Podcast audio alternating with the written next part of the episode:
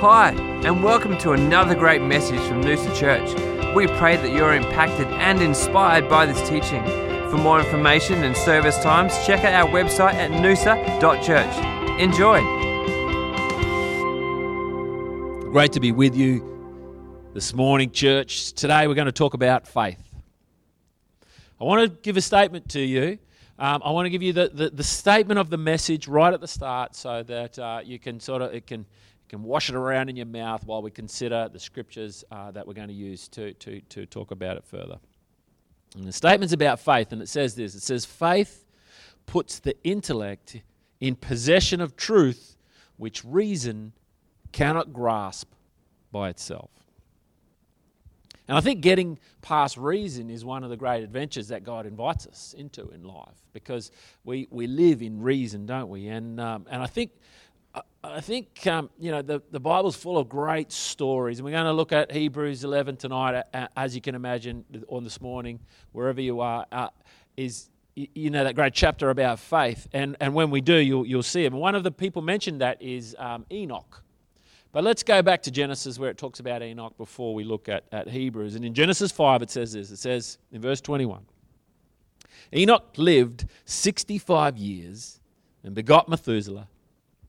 After he begot Methuselah, Enoch walked another with God another 300 years and had sons and daughters. So all the days of Enoch were 365 years. And Enoch walked with God, and he was not, for God took him. I don't know about you, but that sounds like the, the way to leave this planet, ladies and gentlemen. What do you think that, you know, we, we, he walked with God and he was not? He didn't die. God God took him. That's an inspired life, I believe, worth considering. And it's that inspired in Scripture that he, his name gets in the great faith chapter of Hebrews 11, in verse 5 and 6. It says, By faith, Enoch was taken away so that he did not see death, and was not found because God had taken him. For before he was taken, he had this testimony that he pleased God. What an amazing testimony. Wouldn't that be great if that was inscribed on your, on your plaque, on, on your tombstone, or on your, on your columbarium wall, wherever it is, it says, Here lies so and so, he pleased God. Amazing words. But then it goes on in 6, it says this But without faith, it is impossible to please him. For he who comes to God must believe that he is, and that he is a rewarder of those who diligently seek Him. Last week we spoke about uh, our efforts for acceptance being futile and our efforts out of acceptance being liberating. So why do we do it then? Why do we why do we keep looking for reward for effort when it comes to the things of God? What we, the reason that we do that, I believe, is because it's an act of the mind, it's logical. You know, our lives are built on transactions where I give you something and you give me something. I give you some effort and you give me reward. And, uh, but here's, it's different with faith. See, faith is seen as we act out of an acceptance that we have not earned, but received it and accepted it when it was revealed to us. Hebrews says God is and is a rewarder of those who diligently seek him. Remember, it says him. It doesn't say they seek what, what he's got. They don't seek not, not just his power, not just his gifts, not just his peace. They seek him, relationship with him. And seeking God begins with acceptance that God is, that He is. And it's, a, it's an interesting thing. It's like, it's, it's just, it's the other way of saying when God spoke, spoke to Moses, you know, at the burning bush, he, and Moses said, Who do I say sent me? And he says, I am. Tell them I am sent you. And we see in Hebrews, when the writer of Hebrews speaks about God, he says, He is. It's the same thing, isn't it? And we read one of the, uh, one of the great scriptures that, that takes this further, that takes the faith aspect of, of pleasing God further is Isaiah 55. And it says this it says, Seek the Lord while he may be found, call upon him while he is near. Let the wicked forsake his way, and the unrighteous man his thoughts. Let him return to the Lord, and he will have mercy on him, and to our God, for he will abundantly pardon. Verse 8 For my thoughts are not your thoughts, nor are my ways your ways my ways, says the Lord. For as the heavens are higher than the earth, so are my ways higher than yours, and my thoughts than your thoughts. Remember our first statement faith puts the intellect in possession of truth which reason cannot grasp by itself. What truths can't we grasp, church? This is, a, this is the question.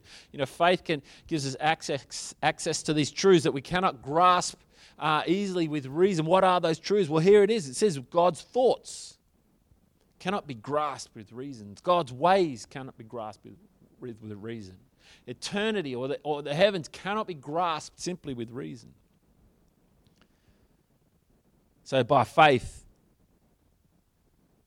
we become in possession of insight and foresight for an adventure that begins here and compounds or ends or lands in eternity. It's a beautiful picture.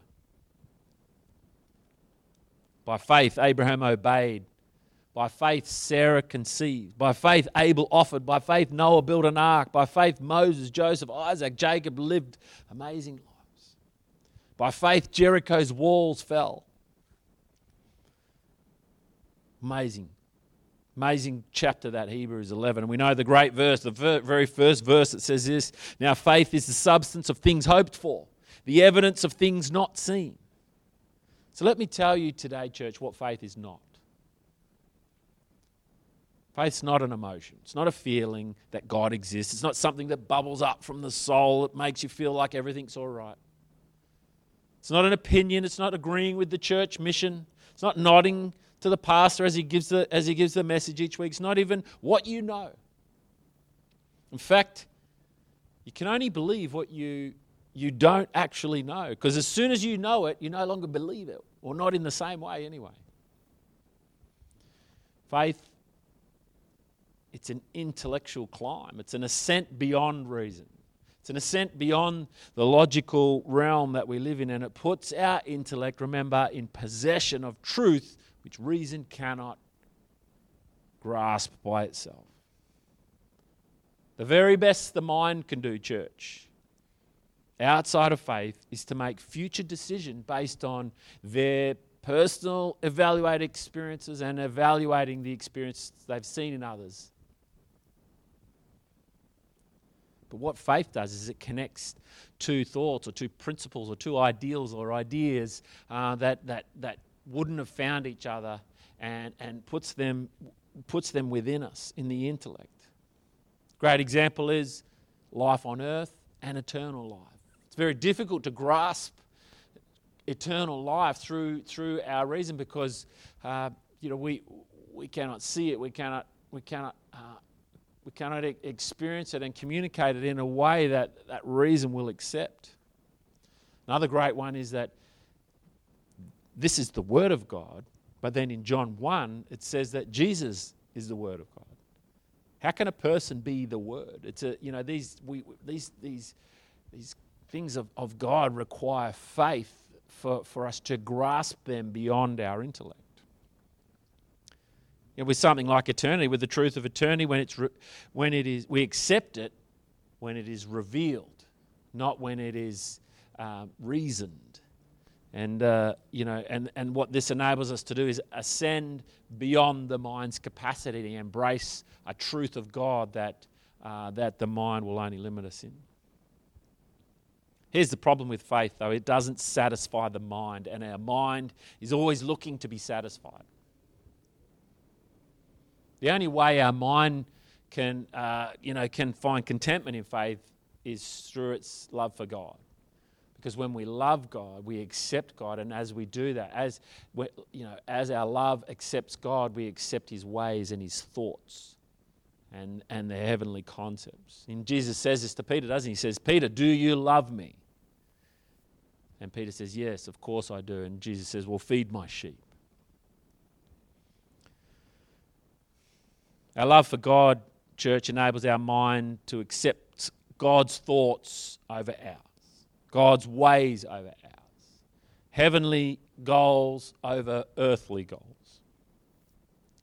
But this isn't, this isn't always that easy. It's not always easy, church, to, to accept uh, or to, to walk a journey of faith and accept God's ways and God's thoughts because ours take up so much of our time. And we saw this even with, in John 20, we see this with, with Thomas who said, unless, in verse 25, he says, unless I see his hands, in his hands the print of the nails, and I put my finger into the print of that nails, put my hand into his side, I will not believe. And after some time, eight days, uh, his disciples were again inside, and Thomas was with them. And Jesus came, the doors being shut, and stood in the midst and said, Peace to you. Then he said to Thomas, Reach your finger here and look at my hands, and reach your hand here and put it into my side. Do not be unbelieving, but believing. And Thomas answered and said to him, My Lord and my God. Jesus said to him, Thomas, because you have seen me, you have believed. Blessed are those who have not seen and yet have believed. God's calling us, I believe, to, to be a, a people of faith not because there's some amazing thing about that word, but because He wants us to access His thoughts, which are higher than our thoughts. One of the most crippling things that we walk through in life is our own dealing with our own thought life. You know, even the, the, the, the, the writer of Proverbs says, you know, the, the, as a man thinketh, so he is. You know, we get caught in our thoughts defining us, and God's saying, please don't be defined by your own thoughts. He says, if you, if in faith, you follow me, I will show you my thoughts, which are higher than your thoughts. You know, in our ways, we get, we get crippled by our own actions sometimes, or we get pride by, by looking at our own greatness, and God's saying, if you, are, if you will just follow me and if you will just take a step of faith in the direction of me, I will show you ways that give you an adventure that doesn't end in your life or your children's life or your children's children's life. I will give you an adventure that is eternal. See, church, by faith, we not only attain truth in a way that, that our intelligence or our mind cannot, uh, cannot reason, but we will rise to actually meet God Himself. You know, life is not a bunch of statements that we believe. Know, if you go on our website, uh, you can see uh, our statement of belief, and we, there's some 24 different things that we've that we've stated as a, as a statement of belief. So that if you have any questions about what this church uh, believes on certain things, you can sift through them and go, okay, I agree, I disagree, or you can challenge them or accept them uh, through your own reading of the scriptures. These things are important, but at the end of the day God's not just calling us to his ways, to his thoughts, and to eternal life, and for, for him to save us and set us free and to deliver us and heal us. He's actually calling us to himself to have relationship with him. This is the great call of God. The great call of God is not that God can do things for you. The great call of God is that He wants to do life with you. And not just life here on earth, eternal life. One of my favorite contemplations is that the Jesus is contemplation. Jesus is the Word, the way, the truth, the life, the door, the light, the great shepherd. He is all of these things and more, and there's, there's many of them. But there's a, there's a challenge in contemplating these things because reason just doesn't satisfy. Jesus is the light, Jesus is the door, He's the shepherd, He's the way, He's the truth, He's the life, He's the Word. In the beginning was the Word, and the Word was with God, and the Word was God, and everything you know that was made was made through Him. And by you know all of these amazing, um, poetic, almost sounding, uh, sounding words, there is a there is a substance to them that is beyond your reason. And in faith we contemplate them, we meditate on them, and we seek the Lord to reveal His ways, His thoughts, the truth of those statements that we cannot grasp through reason alone. So, today, church, I encourage you to take the time to contemplate these statements. Statements in the scriptures that do not sit well with you. I think a statement I said last week was that our doctrine or our beliefs say more about us than they do about God. Because we, when we go searching for God, where a lot of times we're not searching for God, we're searching for answers. So we, we seek an answer that we think God can give us. And, we, and I want to encourage you this morning that as we contemplate uh, God Himself through the scriptures and through, through, through and, and through, in, in our prayer, that uh, He will reveal Himself to us. And, and I encourage you to, to take the time, you know, take the time to, to contemplate and to grasp that Jesus is the Word. Contemplate that Jesus is the truth. He is the way. He is the life. That He's the door. That He's the, he's the great shepherd. That He's the light. Contemplate these great, great statements that are so full of eternal life that they cannot just be read and accepted. They can be read and contemplated, and then the prayer is that in faith God will reveal the deep substance that is in each of them. Church, God wants to put you in possession of His thoughts, His ways, and His kingdom. And I invite you to take a step toward Him today. Let's pray. Father, we thank you for your word. We thank you that in faith we can know more than we know we can grasp things that we've struggled with our whole lives. We can grasp truths that, that, we, that we've never been able to understand. So we thank you, Lord, and we just ask today that you would reveal more of your truth to us, more of your thoughts to us, Lord, more of your ways to us, Lord. Open our eyes to your kingdom, to eternal life, to heavens, Lord. Help us to, to set our goals uh, in, in eternal life, Lord. So, for every person hearing these words today, Lord, may your blessing and your favor be upon them, Lord. May your hope that is, that is in the return, Lord, of your Son, Father, may your hope emanate from each of us as we do our. So we give you thanks and we give you praise for your great word, for the leading of your Spirit, and for giving us life. In the mighty name of your Son, Jesus. Amen. We hope you've enjoyed this teaching, that you've been encouraged and challenged. To stay up to date with our latest messages, you can subscribe to our podcast. For more information, resource, or service times, please check out our website at noosa.church.